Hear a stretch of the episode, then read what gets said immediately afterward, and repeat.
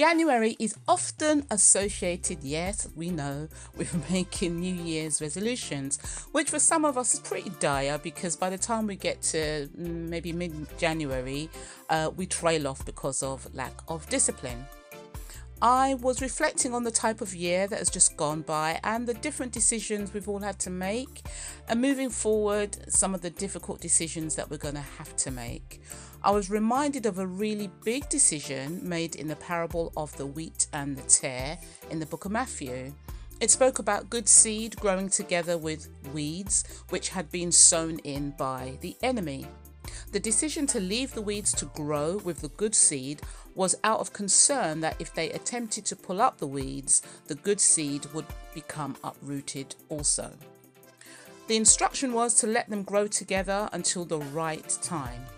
I'm not a gardener. You know, if you've listened to me before, you know I, I tell you that I, I don't garden. But the patience to leave ugly weeds to spoil and choke up your good work would be too much for most of us, and so we would want to destroy it immediately. But the wisdom in this parable is telling us that both are growing, increasing together. And so good is also growing. It may not feel like that or even look like that right now, but rest assured that it is. People are coming to faith, getting baptized.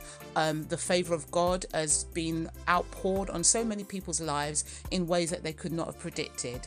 And God's perfect justice will do the separating at the right time, at harvest time. And that's when his laborers need to be ready. Know that if you find wisdom, there will be a future and your hope will not be cut off.